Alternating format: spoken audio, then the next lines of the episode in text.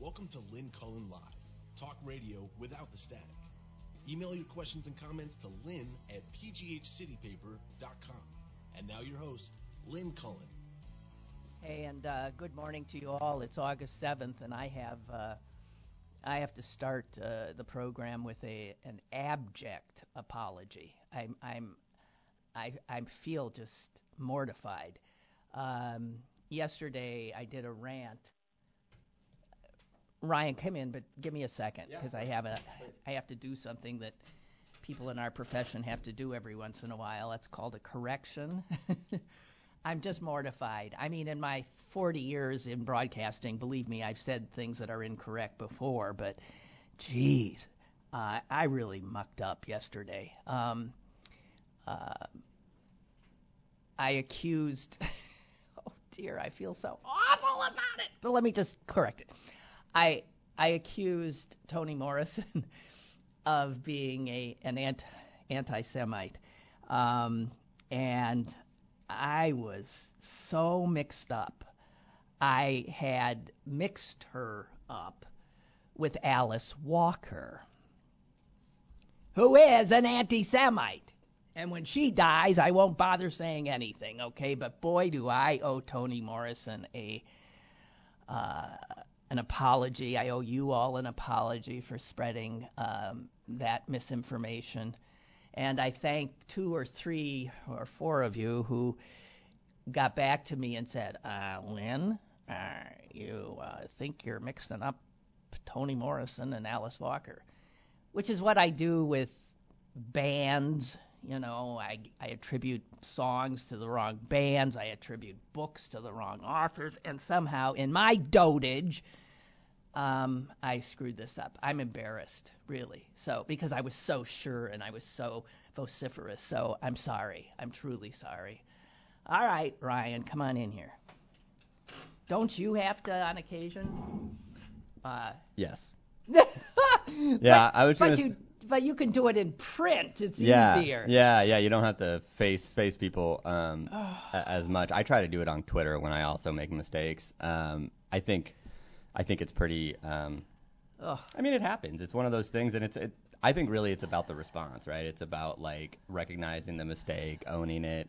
Um, Right. you know, calling it out, you know, um, kind of saying those things, and uh, yeah, I think that's the I think that's the difference. Well, I mean, it's the best you can do, but uh, often the people who hear the correction are not the people who heard the correct.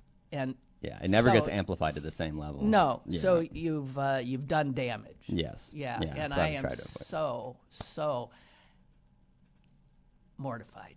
I think that's the right word. I just felt mortification when I realized it. Oh my God. Yeah, Okay. So anyway, Ryan's here a little early on this uh, Wednesday because we've got another guest coming in in the second half hour. double book today. Yeah, this is vo- most unusual. Um, she she's going to be an interesting. What is she talking about?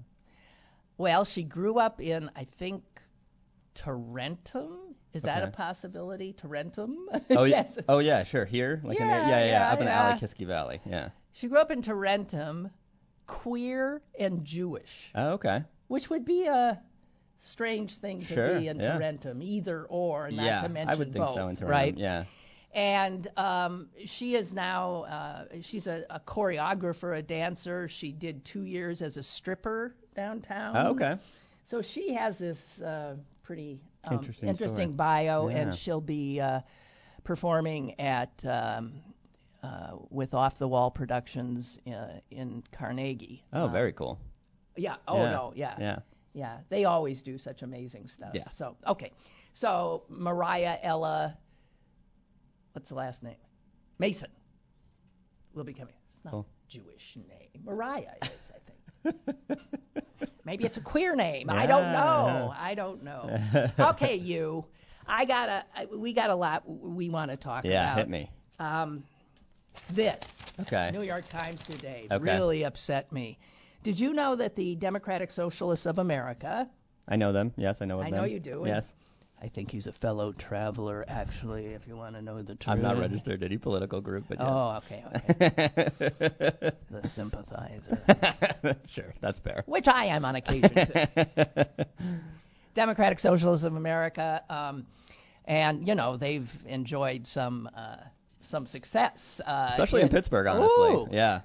yeah. I mean, a lot, actually. They endorsed uh, OCS. I mean, AC, AOC. AOC. I can't get it right. You know AOC what is I'm probably thinking? the most high-profile uh, person to to to have or like backing early Yes. backing from the no, you Democratic said Socialists. OCS. AOC. AOC. oh, I thought you said OCS. I don't think so. Maybe I did. Alexandria Ocasio Cortez.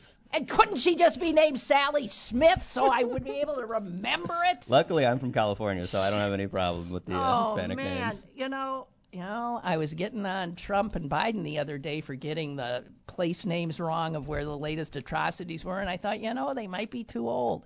And then when I did this Alice Walker, uh, Toni Morrison thing, I thought, uh oh. Happens to the best and now of us. OCS, Yeah. SOC, I get this wrong all the time. And we're Trump, Biden, and I are all in our 70s. Oh, there you go. Oh, wow. Three peas in a pod. Am I right? Ah! well, speaking of somebody else in their 70s, Trump, I mean, not Trump, uh, see? Sanders uh-oh, yeah. is the darling of. The Democratic Socialist. Yeah, he kind of popularized the term Democratic Right. Socialist. You could That's argue, right. in There's- America at least. So they had their convention, I guess, in the, this week Mhm. in uh, Atlanta, I yeah. think. Yeah. And uh, shockingly, they endorsed. Sanders. Yes. Oh. You was said shockingly, I thought they was got- they're being gonna throw a sarcastic. they, yeah, okay. They endorsed Sanders, but Okay. here's the thing: I wanna. Okay, go ahead. Do you know where this is going? No, I have no idea. They then passed a resolution saying that they will not officially endorse anyone else, regardless of who the Democratic hmm. nominee is. And here is for DSA, it is Bernie or bust. Yeah. That makes sense.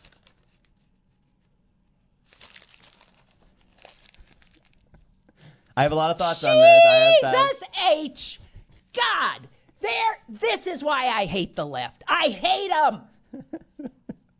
Even though I'm a, you know, bedfellow on many, I hate yeah, them. yeah, you are, I though. hate their friggin' factionalism.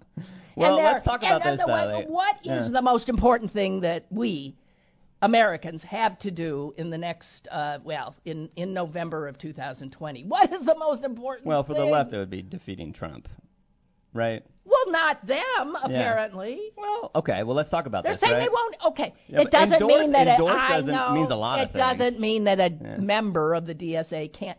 But they're telling. Th- this is what is on.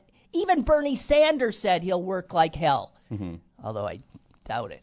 To um, Hey, elect. He held rallies for Hillary. To be fair, I went to one here in Pittsburgh. there were hundreds of people there.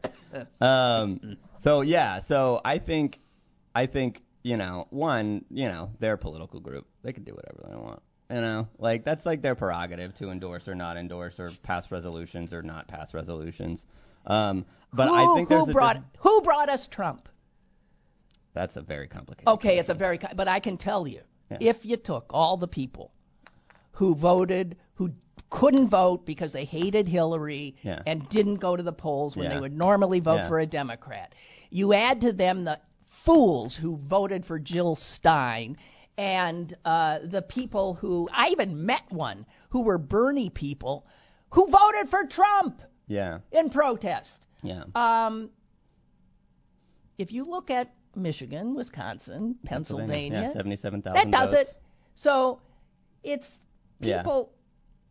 They gave Trump the White House, just Yeah, like but, uh, who are those just people, though? like could- Nader yeah. voters in Florida gave it to Bush. Sure, but I mean, we could we could analyze who those voters are, and like you could say that getting a DSA vote for like having the DSA endorse Hillary would would that have helped those people on the fence that were like, oh, I don't know if I like Hillary, I don't know if I like Trump. Would that have helped or hurt? Like, I don't know. Like that's like a that's an important question to ask because really, I think the margins, at least in Pennsylvania, like the the the people who help like that hold the key votes are tech, you know, usually in the suburbs, right?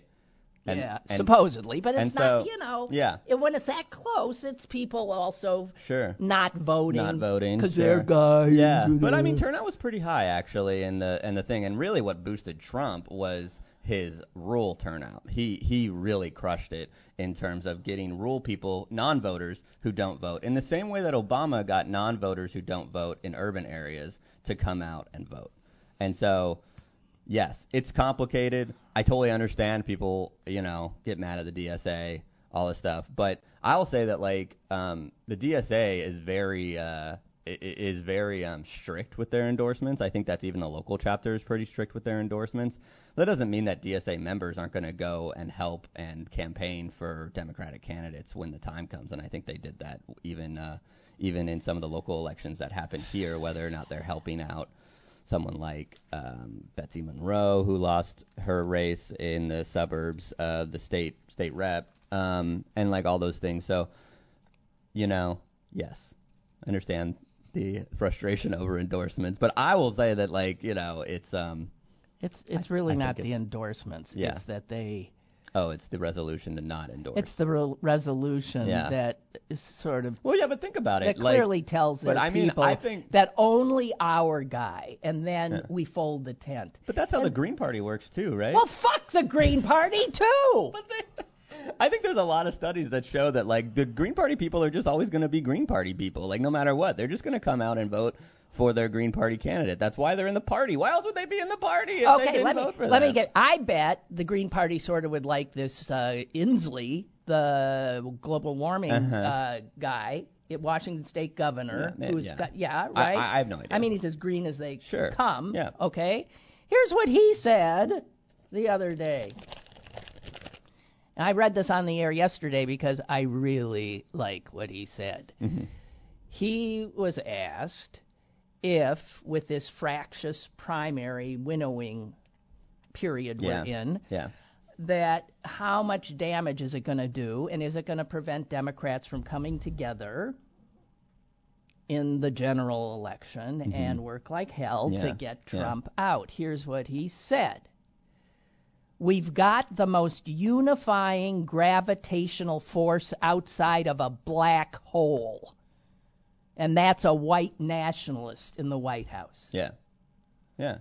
Okay. Okay. Well, I want all these green guys and DSA guys to take that to heart. Yeah.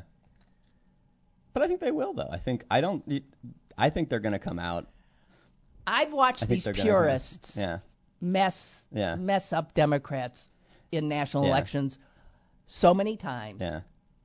that I don't have your s- you know sense of oh. Well, I'm just really confident Trump's going to lose. So that's why because I just So you figure it's he's so awful that they can. he's so they can sit unpopular. it off- he's out. so unpopular. Well, because you live in a bubble. No, I don't because Well, I I follow the polls. He's so unpopular in our state. It's re- it's remarkable. Like and then you and then you follow the uh the like 2018 election and what happened with milk toast candidates like Governor Wolf. Sorry, Governor Wolf, but you're a milk toast candidate. And This is true. yeah, uh, but um, like you know, I'm not, I'm not, I'm not talking about his him role as a governor. Just talking about just a political candidate. He, you know, he kind of skated. He crushed. It wasn't even close. We had a Trump acolyte running in the in the form of Scott Wagner for governor, and he didn't true. even come close. So I think like in the way I, I talk about this a decent amount, but in the way that when Obama won in 2008, he won by 10 million votes,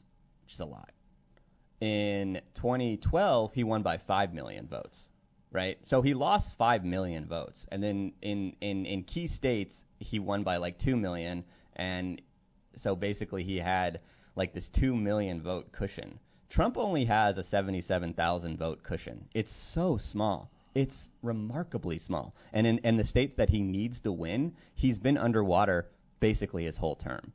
So I I'm just confident that that um, you know I think any Democrat was going to beat him honestly. Uh, but not you know not to say to like don't go vote obviously but i think enough people are gonna there's just gonna be a a, a natural pushback that is gonna happen in the same way there was a natural pushback against obama but he had such a bigger cushion that he, he still was able to win easily uh, or fairly easily and mm-hmm. so um, i think a lot of this stuff is that one the primary is way too long it's oh, ridiculous. Oh my God, but, it's but, unbelievable. But I mean, it's causing us to get worried. It's causing Democrats and liberals and the left to basically like start fighting against each other because they're so worried about what's going to happen because it's not going perfectly them in every moment. You know? Do, do we remember the Republican are primary? By the a, way, are, are you calling me a snowflake? That's right. It does. It goes on to this country is so fucked uh, up. Yeah. Wait, I, but it's the media, way. though. It's the media, oh, though. Well, I mean, I mean, listen, I mean, I know. I'm a member the of the media. media is know, a contributing I, factor yeah. to our fucked upness. Yes. Not you, of course, and not Pittsburgh City paper. But I. People would argue that. I, yeah, true, right. But yeah. Jesus. But yeah, so it's it's it's really crazy. But yeah. Okay, I sent myself something that's not showing up here. Okay. And it was something, some quote from Republican senator uh, from Pennsylvania, mm. Toomey. Patrick Toomey. Patrick Toomey, who is only in office because of the state Democratic Party's stupidity. but let's not he's, get he's into that. A, he's actually a decent campaigner, to be perfectly let's fair. Screw yeah. that weasel. I'm not Do you know what I'm talking about? He actually. Oh, the assault, qu- the the uh, on the assault weapons. I just, I think we actually might have just published. something Okay, that I wrote. find that quote. It if this is not a profile in sheer self-centered Yeah, there it is. cowardice. Okay. Are we talking about uh, how he that we can't ban assault weapons because they're too popular? Is that what we're talking That's about? something. Yeah, that was sort of the general. Yes, yeah. He went he on said, Fox "I'm not going to." He literally said, "I can't vote again." Do you see I it? I got the quote here. Um, so he says of assault weapons, he says they're extremely popular, and so to ban an extremely popular firearm, I'm not going to support that. They, sorry, that would infringe.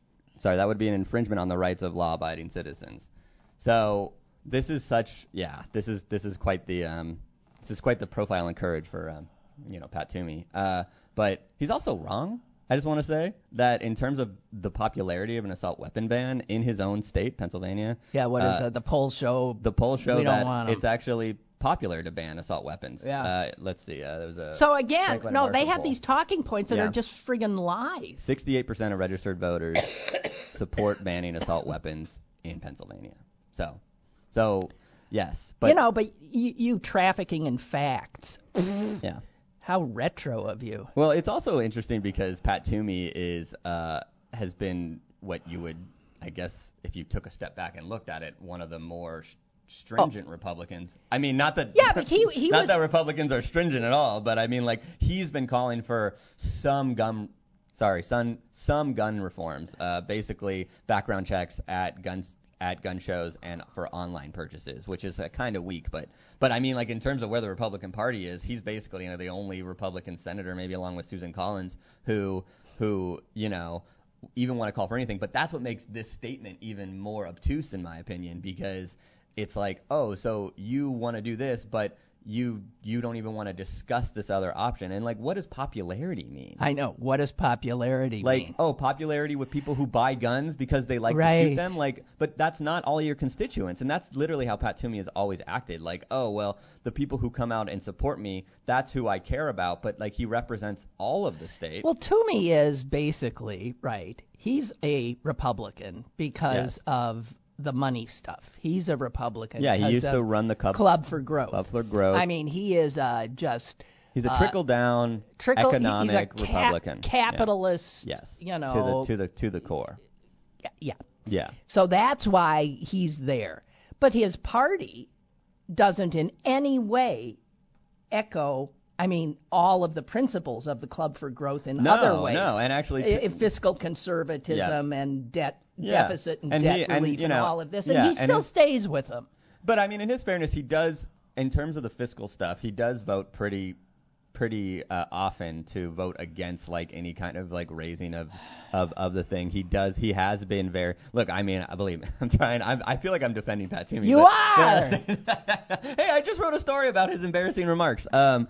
So, but but I mean, in terms of yeah, he he he's been pretty critical of the you know tariffs and and and those are the things. And I think there needs to be some credit where where credit is due. But at the same time, he um, he doesn't uh, he doesn't um, he doesn't really take a huge stand on these things. He doesn't block legislation to get his priorities through. He just kind of likes to. It's a little bit of lip service of like, yeah. oh, well, I do this too. But I mean, his remark about the assault weapon bans is just like in in in addition to being well, it's an abdication of leadership. Yes. It is a total fold, and it's it's you would think he'd be embarrassed, whatever.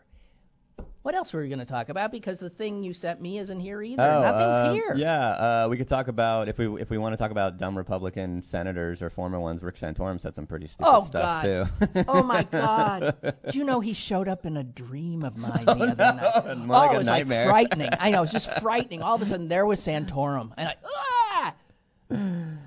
I just don't understand why CNN Why do they- pays why do- him. yeah, why do they- He doesn't say anything of value. Like I don't understand. Oh, it makes me so frustrated that we have all these pundits that basically just share their opinions on politics when they are done. Like Santorum isn't doesn't have any Yeah, influence there's- over none, anything. none. Like why does he even? Why does it matter what he says? You But- know what? I but- don't want to hear what he says. Yeah, it's fine. Go to go to citypaper uh, and uh, I really PJs. don't. But What? um, we uh, we could talk about the DA race, uh, Allegheny County DA race. Oh, that's talk right. About That's that. right. So I'm a little um okay. So the uh, district attorney here has been the district attorney here for Twenty plus years. 20 plus years. And um, he is being challenged now by an independent, Yes. Which of course I'm sure is not causing him l- too much lack of sleep. Yeah, I don't. yeah, Okay. Yep. Her name is Linda. Lisa Middleman. If I get any name right, we're gonna. This week. I know, really. we're gonna see more. I think we're gonna see more and more of that. Um, but yeah, go ahead. Middleman. yes. Okay. And I know that I was at this lefty kind of event the other day, and I signed. Oh, you were there? I was there too. I covered that. I didn't see you. Oh man.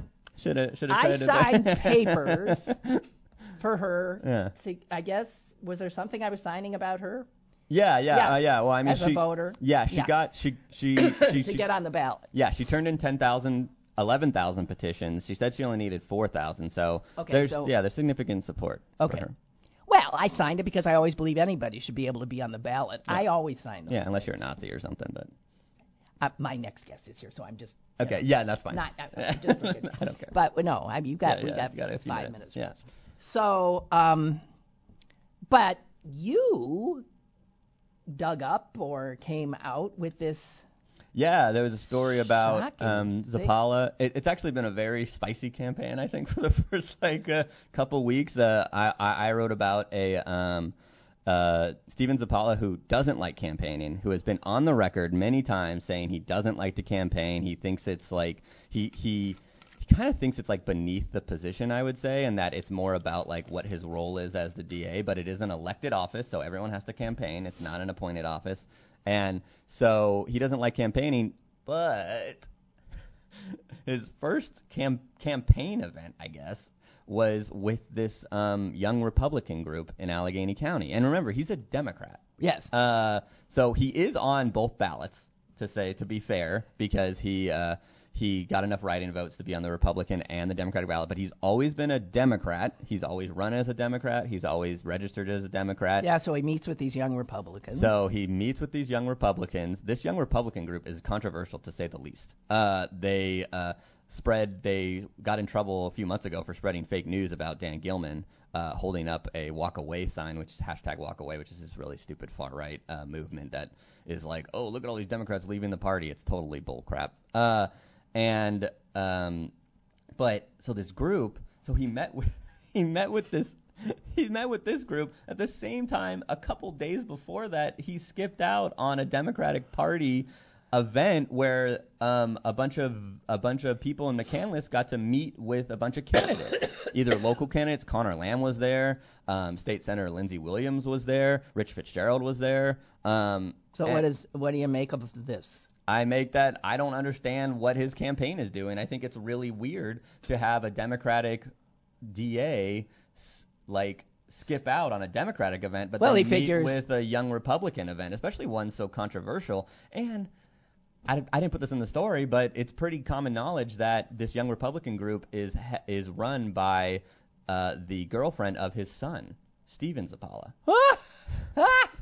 who who Wait a minute. who is running his campaign basically. Wait a minute, wait, wait, wait, Yeah, wait, wait, wait, yeah. wait, wait, wait, wait. Okay, Yeah. my head just exploded. Yeah. You're saying Zappala's son, Steven Zappala. Junior. No, it's a Steven with a V instead of a PH. Oh, for Christ's weird. Okay. Steven with a V, his son, Yes. runs the Repu- No, his his son runs his campaign now. now, It and used to be run by Erin McClelland, who was a Democratic candidate. Yeah, uh, yeah, yeah, but what- But what- she got kicked out basically. okay, And for some reason, I have no idea why. It's stupid. Um, but now Steven or Stevie is is basically running his campaign. He is dating and has been for a while. Oh, he- he's the, dating the the the, Rep- the head of this young Republican group. So it's like this weird thing where it, it's almost kind of like Stevens. I mean, All right, sorry, the okay, GA Zappala I can't. yeah, I- I- yeah. I it's can't. So it's really it's really odd. But anyway, even just meeting with this group is I think it's controversial because this group is like pro-Trump, like um, like spreading false news about Mayor Peduto, mocking Mayor Peduto, like all these things. Like how how is that? I just think that's really interesting considering like there's way more Democrats in Allegheny County than there are Republicans, and this is a Democratic this is a Democratic DA, so he's kind of spurning that. But you know, I don't understand Yeah. anything anymore. Um, but at the same time, too, Lisa Middleman got into some hot water too about some uh, past comments she had about uh, the um, About when she about was jury uh, selection. when she was def- a uh, public defender, like back public in the 90s. Yeah, back in the it's the a long time. It's It was. It almost was- it was- 30 years yeah, ago. Yes, it was like 30 years ago. and so she would have been extremely young, just Yeah. starting out. But Yeah. she did say some. What today? See, this is what Yeah. she was keeping uh, black jurors off the jury. She was she was arguing to the judge that that black jurors would be um, that like shouldn't sit on the jury for this wouldn't be ca- good for her, this, This case, case. for her client. Yes. But she said things like, "I don't want some fat black, black woman. Yeah. woman Yeah.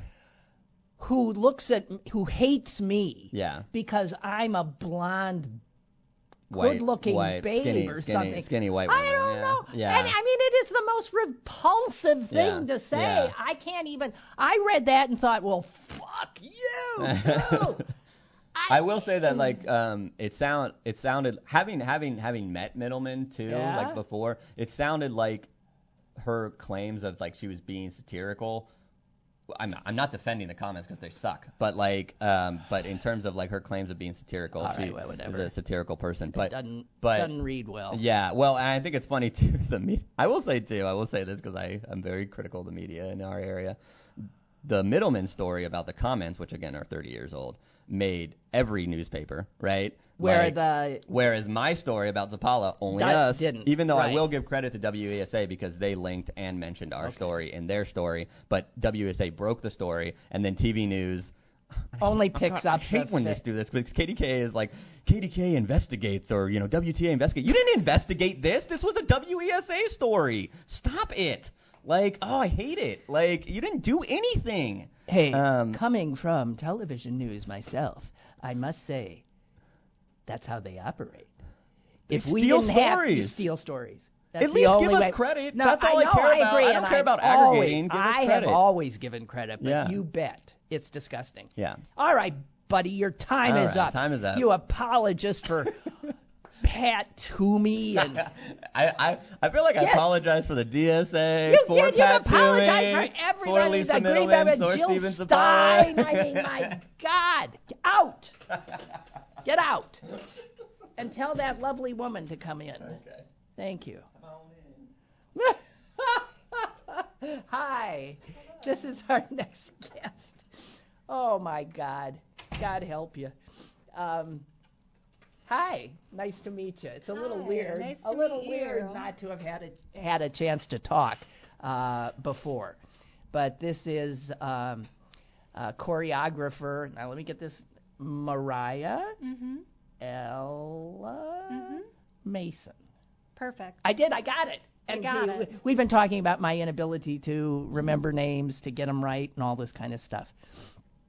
So, you've got a big opening tomorrow. I do. Well, tell us about that first, and then I got to get into your story, which I find fascinating. But tell us about your.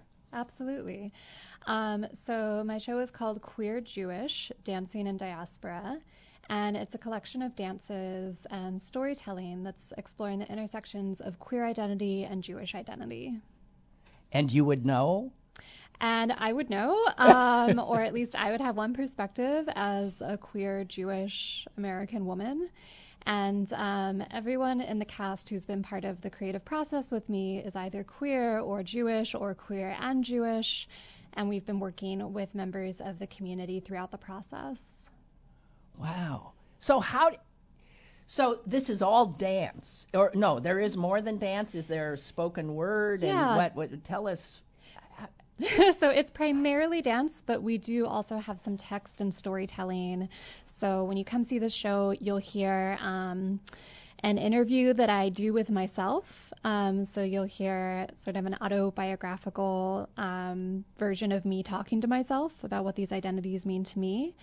Um, and you'll also hear some storytelling by Olivia Devora Tucker, who is our actor and dramaturg. And they've been doing a lot of really deep research into Jewish folklore and sacred text and ritual for us, and have been assisting the creative process in that way. So they'll be providing some context, some stories, and sharing some of uh, some of the ideas behind the movement throughout the piece. The movement, meaning the dance movement. I'm thinking. yes, meaning now the there's dance a movement. movement. Okay, um, the dance movement. So if people, I mean, th- there is an audience for dance, Mm-hmm. right? Um, and how do you how do you pull somebody in who's not used to necessarily going to a dance uh, performance that Yeah. might be very much interested in this intersection you're doing of uh, Jewishness and queerness in the diaspora. Yeah. How do you get them to know that no, really, through movement, Yeah. a lot can be said? Yeah, so a lot definitely can be said through movement. And I think um, for folks who are interested in um, queer identity and in Jewish identity, they're going to see things from their experience within our movement. You're going to see us um, building really beautiful dance out of gestures quoted from the way Jews tend to pray, bobbing, swaying, bowing. We really draw on that as a source of movement. You'll also see us getting down the way we would at a queer dance party, the way we would at Sappho. Um, so I think people will see movements Wow. that they identify with. And I think what is really brilliant about dance that I hope people can see and experience is its ability to capture what is a bit ephemeral and the types of um, emotions and insights that aren't able to be verbalized until you first really fully experience them in your body. Wow. You just verbalized that very, very, very well. I've been practicing. So, um, geez. So the juxtaposition of, you know, this, what Hasidic men, I'm thinking more of the, of the sort of like this kind of praying that they do. I mean, I'm Yeah. a Jew. I don't do this. well, Do yeah. I, I- and and then also this sort of sexual stuff coming in. I would think that those Orthodox men, being, you know, being Orthodox, would be appalled. Um, I mean, they might be. I think that there's a lot of tension within the Jewish community about the place of LGBTQ folks within our communities, and um, a lot of Reform and conservative synagogues have been becoming more inclusive and Oh, open to- over yes, the last absolutely. 20 years. Yeah. Um, and there is some traction and push for that inclusivity within some Orthodox communities, but that's very new. Um, but yeah, I mean, I do like definitely you see um, Hasidic men like praying in the way I described, but I grew up in a Reform synagogue. My dad and I, I grew up bobbing and swaying all the time. Did so you? it's something that, as I've talked to a lot of other young Jews um, who have grown up in a range of movements within the Jewish community, that they do immediately identify with in some way. Um, so that is part of like it just comes out of my really personal experience of that. You grew up in Trafford. Trafford. Mm-hmm. I know Tarentum, Trafford. I knew it was a T. That's a small town. It's a small town. Mm-hmm. And you know, my first reaction is, "What? A Jew in Trafford?" Yeah. And there was a synagogue? No. oh, um, yeah, no. Um, I, as far as I know, in my experience, I was the only. We were the only Jewish family, and I was the only Jewish kid in my town and school district growing up. Wow. Um, wow, I thought I had a, you know, because I grew up in a small town mm-hmm. as well, and um, but I had a, there were about ten other kids my age that were Jewish yeah. in this town. Yeah. So I, but still, that we made such a tiny little minority. But so yeah. there you are, a minority of one. Yes, um, it was a really difficult experience. In what in what way though? Because were you yeah. was your family religious? My family was religious, um, so we kept Shabbat. We went to shul every week in Monroeville, where there's a few synagogues and a more substantial Jewish population. I went to Hebrew school. I was bat mitzvahed. All of that was really important to me. Um, but yeah, it was difficult in the town I grew up with because it's pretty conservative Christian. Um, and so I just experienced a lot of anti Semitism when I was growing up, especially in middle school, as so many of my peers were all becoming more devout Christians. And um, you know, in middle school they became more. I thought in yeah. middle school you're supposed to go the other direction. Um, at least not in my town, and at least not wow. if you were like a nerdy honors student, oh. like I was. That was like most of the kids I was hanging out with. Um, yeah, people got really serious about youth group and a type of conservative Christianity that included a lot of anti Semitism and homophobia. And so I kind of experienced the range from well intentioned classmates who were just very concerned about my soul and that I was going to hell, to Been others there. who were frustrated that I had killed Jesus. Um, people I who, have been so accused as well. Yeah. Yeah. yeah. And then, you know, there were just like a few other, you know, young kids who were really experimenting with some neo Nazi language and would offer death threats.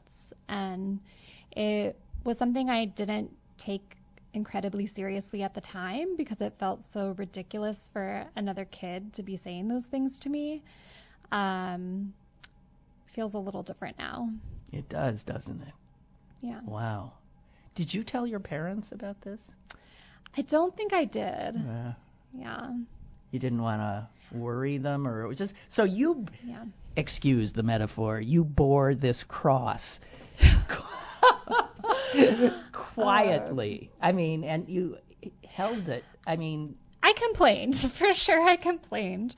Um, yeah, but I think that I just didn't. I didn't want to take it seriously, and I knew telling my parents would be taking it would mean I was taking it more seriously, and it felt easier to just brush it off. okay, so you're growing up the only Jew in uh, like a, f- God knows, the entire town, and subjected to this ignorance and hate.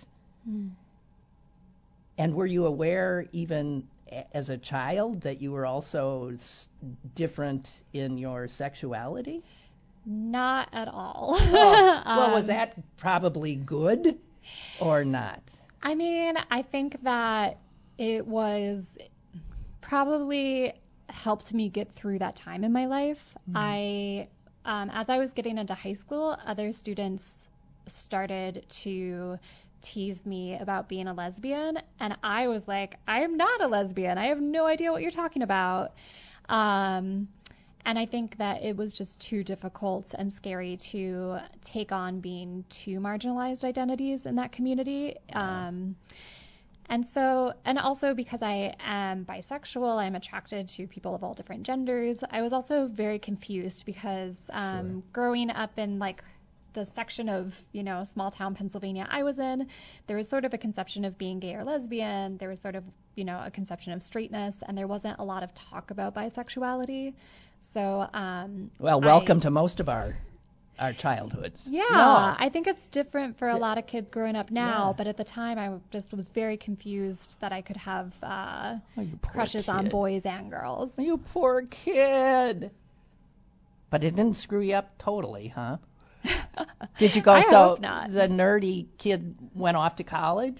Yeah, I went off to college in New York. Uh, where went to Sarah Sarah, Lawrence, yeah. Oh, that's a good choice, though. Yeah, it was great. It was a great school for me, Yeah. and it was um, suddenly being in a very different context where it felt like everyone was Jewish, pretty much. Um, so yeah, it was just like I think really showed me how um, the experience of being Jewish can be really different in America depending on what context you're in. Exactly. I always tell the Jews who grew up here in the city in Pittsburgh, you don't have a clue about what it is to be a Jew because you have this big community around you, and that is not the reality of a Jew in the world. I mean, I think what I would push back on that about is I think that there's just no one reality of being a Jew in the world. And I think where we have formed really vibrant communities where people don't feel isolated is a meaningful and important part of being Jewish. And also being sometimes the lone Jew in a different place gives you another perspective that's also valuable. Um, and while it's been very formative in ways that have been important for me to have experienced that type of outsiderness and exclusion. I also don't want to define my experience of Judaism by, you know, by bigotry. That's not all it is. There's also like a lot of joy. There's also the communities I found as an adult. Um, and that's something that's been really important in the creation of Queer Jewish is that we're not just focusing on the types of traumas both these communities have experienced. We're also looking at our celebrations, our humor, all the things that we've contributed. I mean, queer people and Jewish people, Wow. as well as, you know, a lot of other marginalized communities in the US, like African Americans, like we make most Culture. Of, yeah, exactly. Well, you know, and that's so true. Our culture invariably comes from marginalized communities. Why Yeah. is that? Because they because they're suffering more. Um, there, there's kind of a what? It's what is it? I don't because think, it is so yeah. true. I don't think it's just that they're suffering. I think it's that um, when you're navigating as uh, an outsider or minority, there's just daily life requires a certain type of creativity and a certain type of boldness, and I think that um, that's part of the reason. I think also people who are in diaspora end up mixing up cultures in new and innovative ways um, and whether that diaspora is incentivized by, um, you know, economic opportunity or by fleeing violence and persecution, or through something as horrific as the slave trade. Um, once people are in diaspora, they find ways to build really beautiful new cultures, and I think that should always be a source of pride. and even um, the ma- when the majority sort of keeps them at bay or you know marginalizes them, they sure do love the the art that is created, right? For sure. I mean, right? That's what we see with a lot of the history of cultural appropriation. And um, I think it's really, that's a conversation that I think gets a lot of people really afraid. But I think um, what's really important to focus on is just who is, uh, who is benefiting from their creative labor. And as long as we're really focusing on that, I think that's a good guidance for how to engage with all these syncretic and diasporic cultural products in a way that's going to be ethical. Um, but it does require more thought because a lot of that had been previously co opted by the power structure. True. True. Wow. So I I have to admit when I first saw your bio, the thing that leapt out at me was she was a stripper? I'm s- sorry. That's okay. Oh, I'm a woman of a certain age and it was like, "What? Yeah, A Jewish stripper?" We happen. I guess you do. So how this is after Sarah Lawrence? Um, yes. So wait a minute. God. Well, did you did you uh, back to your parents? Did your parents know you were a stripper? Um, I, eventually, after I had been doing it for a while, I, I told them. um, it wasn't their favorite thing to find out. No, I bet not. Um, What brought you to that? I mean, have you heard of the student loan crisis? Wow. That is it.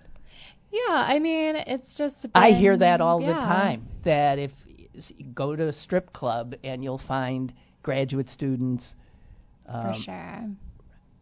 Yeah, absolutely. I mean, there's no one reason that someone decides to enter stripping or some other type of sex work, but primarily there's something economic going on. And so sometimes it's people paying for the education they've already received, sometimes it's people saving up for education they'd like to have, and sometimes it's people who are just realizing, you know, they need a job that's flexible. Maybe they're struggling with some disabilities and can't get a normal job. They need something that's like very day by day. Other people are trying to support kids, and it just, you can make so much more in a shift. And it's variable, but you have the opportunity to make what ends up being a much higher hourly than you would get at most other jobs, even with a college degree at this point. I am so curious about so you the other women that you then met. Give me a so you just gave us some sense of where they're coming from a lot of different places, Yeah. probably different reasons. And um but some women who are in need Mhm. couldn't do it. Yeah, I mean, I think, and there's a lot of different reasons for that. So, um, I think in particular, stripping, um, there is policing by the establishments about how you look. You know, I think a much wider variety of body types can be marketable at a strip club, but it's not infinite. So that's like one element. It is also physically demanding and emotionally and psychologically demanding. And so it's really important when you're doing that type of work to think about how are you going to take care of yourself? How are you going to hold boundaries? How are you going to protect yourself from clients who get too handsy or um, from pressure by management? Um, it's it's a really difficult industry, so I wouldn't encourage anyone to enter it lightly. Um, but I also like respect the many different reasons people do enter the industry, and I think it's just reflective of how our economy works. You know, when I first sort of became a, a feminist back in the whatever 60s, um, I remember having this fierce uh, debate with a woman who said that strippers and sex workers were um, were feminists. When I thought the idea of being a feminist was you would never, ever, you know, let your body be objectified like that, or you would never, ever play into that mm-hmm. everything that I thought was. And it's taken me literally decades, decades, decades to start to understand the. Yeah. I, I'm serious. It just blows my mind that for some women there's a sense of incredible empowerment. I mean, And- yeah. So for me, there was at times a sense of empowerment, and I think it could shift a lot depending on the way I was experiencing power in that job day by day. But there's a few ways that I think about it as being younger and more of a third wave feminist. Um, Right, I think about the fact that my body is going to be objectified whether I want it to be or not all the time, whether I'm trying for it to be or not. And it can feel really powerful to enter a situation where you're saying, This is the place where, like, I am allowing people to objectify my body. I'm staging it in a particular way. I'm putting it into that context, and I am going to profit off of it. And in many ways, the experiences I had with customers at strip clubs, I think allowed them to have an enjoyable experience, a fun fantasy, to appreciate, you know, an objectified beauty, and uh, were very respectful. Like it was, you know, more respectful than many dates I've been on. so I, I think there's a way of like taking, feeling like you know, we can use our bodies as, tools, and people do that through a lot of different types of labor. Um, any type of physical labor is using your body as a tool for money for to sustain yourself. And I think stripping and other types of sex work are really the same thing. So you were a dancer. Mm-hmm. Because I was going to say, well, how do you have even learn how to strip? But you're a Yeah. dancer. So Yeah. I bet you were a good stripper. I mean, and that you would feel comfortable using your your body and you would have yeah, Yeah, I, know how to. I think I was a good. Yeah, I think I was good at. at Did you have a stage? stripping name? Oh yeah. um, yes. You're not going to share. um. Yeah, I'm not going to share it right okay, now. Okay, okay. But you worked he- just in here downtown Pittsburgh? Yeah, yeah. I worked at a few different clubs around the city, but mostly I was at um, the downtown club that was named Blush at the time I was Oh there. yeah, okay. Mhm. But Blush is still around, isn't it? Um, I think it got sold, so it has a Okay. different ownership and name, and um, I don't know a ton about what it's like now. Wow. Boy, things have changed. I mean, I, boy, th- incredible. So, did you encounter other Jewish strippers? No. Um, not not that I know of. I mean, absolutely, some other some of the other strippers might have been Jewish, but we never talked about it. What do strippers talk about? Uh, you know, I think people mostly talk about like how are you how's it going tonight? Like have you had a you know, people will share like if they had a bad experience with a customer. Um, just kind of small talk for the most part. How much is the are you protected by the ownership of these places in regard to the customers? I mean, I would It can be extremely variable. wow. Yeah. Um, so some some places and some managers are really good about um, watching their cameras, noticing what's going on, and some places are not as good. And uh, there's probably a lot of lawsuits you can look up. Did you ever fear for your life or Oh, fe- yeah. felt in danger? Yeah. Yeah, I, w- I I stopped stripping because I was assaulted at a club and just like didn't. I had gotten felt like it was so normalized that like I I I didn't even put up a fuss about it. I just kind of moved on. Um, and so that's when I realized like I wasn't doing it in a healthy way and that I, I didn't feel like I was able to protect myself in the ways I need to be. Wow. So, I'm glad you got out. That's all I can say. But as it inform it informed your work because I know one of your Yeah. one of your pieces is about, isn't it? Stripping? Yeah, so the first um, production that I did at Off the Wall um, was a one woman show called Sex Work that was about uh, my experiences stripping. So it was a very autobiographical show, and it was a mixture of monologues and dance. Well, so that must have felt particularly empowering to use that experience and be able to create. Yeah. Yeah, I think it was really um it was really good for me. Um, partly because when I quit the industry, I really just kind of compartmentalized all of it, all of the good, all of the bad, just all of it, and kind of went moved on with my life. And um, then once I had the opportunity to do the show, I realized, oh, I have to actually like open this box and think about like how did this change me? What did I learn? Um, So it's there. Well, that. that's sort of wonderfully therapeutic. It was. It was also like terrifying. Um, but I'm I'm really glad that my artistic process was able to also serve that process of personal growth for me. So you you probably felt more naked than you ever had in front of an audience. Oh, for sure. For sure. Yeah. I mean, I didn't take my clothes off in that show because uh, no one was going to pay me enough for the tickets to do that. Wow. But um, Wow. yeah, it was more of an emotional striptease. Boy, so your experience is amazing, and you know your your your use of language is so skilled. You should write a book too in your spare time. Yeah, well, we'll see when I'm done with the show.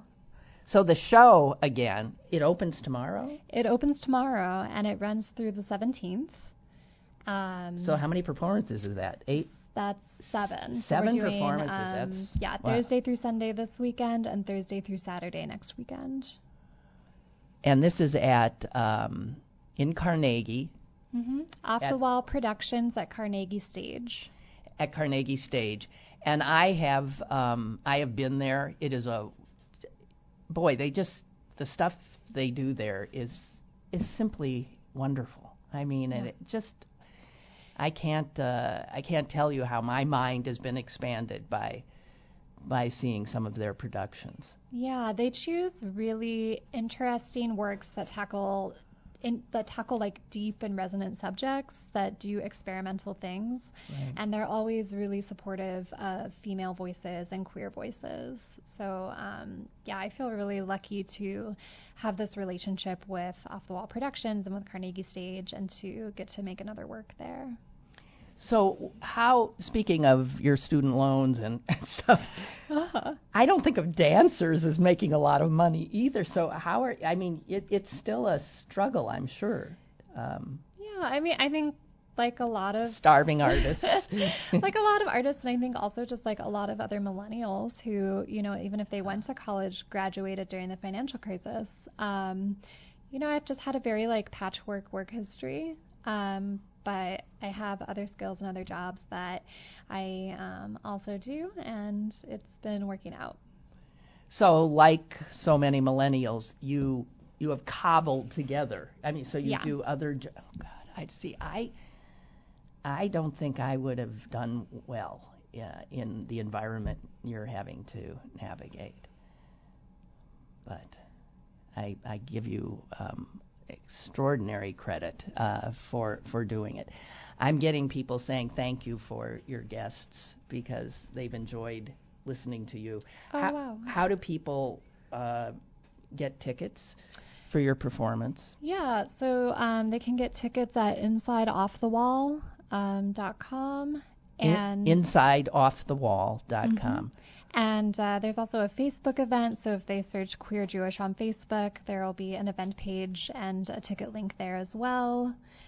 Um, folks can feel free to follow my artist page. Um, it's just Moriah Ella Mason uh, on Facebook. Okay, uh, it's on our, my Facebook page as well, and uh, so you can get all of that uh, through. Well, I'm sorry, I'm going to be out of town uh, this weekend, but uh, maybe I can get there Yeah. next weekend. We'd love to have you. I'm telling you, anytime you go, it expands your mind. And not only that, it has nothing to do with you know who and all that other stuff. So, in that regard, it is a joyous distraction and a reminder that our lives are full of so much wondrousness, right? So, I hope you can do it. I hope we get, uh, Oh, can I share one other thing? you betcha. Um, if you are coming to a Friday or Saturday night performance, if you come a little early at 7:40, 7:45, we're going to be observing Shabbat and Havdalah before the show.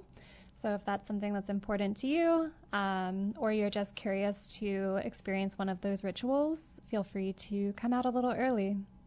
Oh, that's wonderful. Um, you're advertising in the Jewish Chronicle, aren't you? Maybe not. It might not be. I'm not Uh-oh. sure. Uh-oh. we reached out to them, but I haven't heard anything yet. No, should. That goes to every Jewish home. Okay, just saying. just saying. Um, here's Terry. Thanks. She convinced us to go to her show. Aw, thanks, Terry. Terry, you sold some tickets. Yeah. Say Uh, hi afterwards. Well, thank you so much. Thank you. It was a pleasure. Absolutely. God, so you're a, you know, when we say we have hope for the future, when we do, it's because of people like like you navigating this crazy landscape. Thank you. Seriously. I'll see you guys tomorrow. Sally Wiggin, my guest.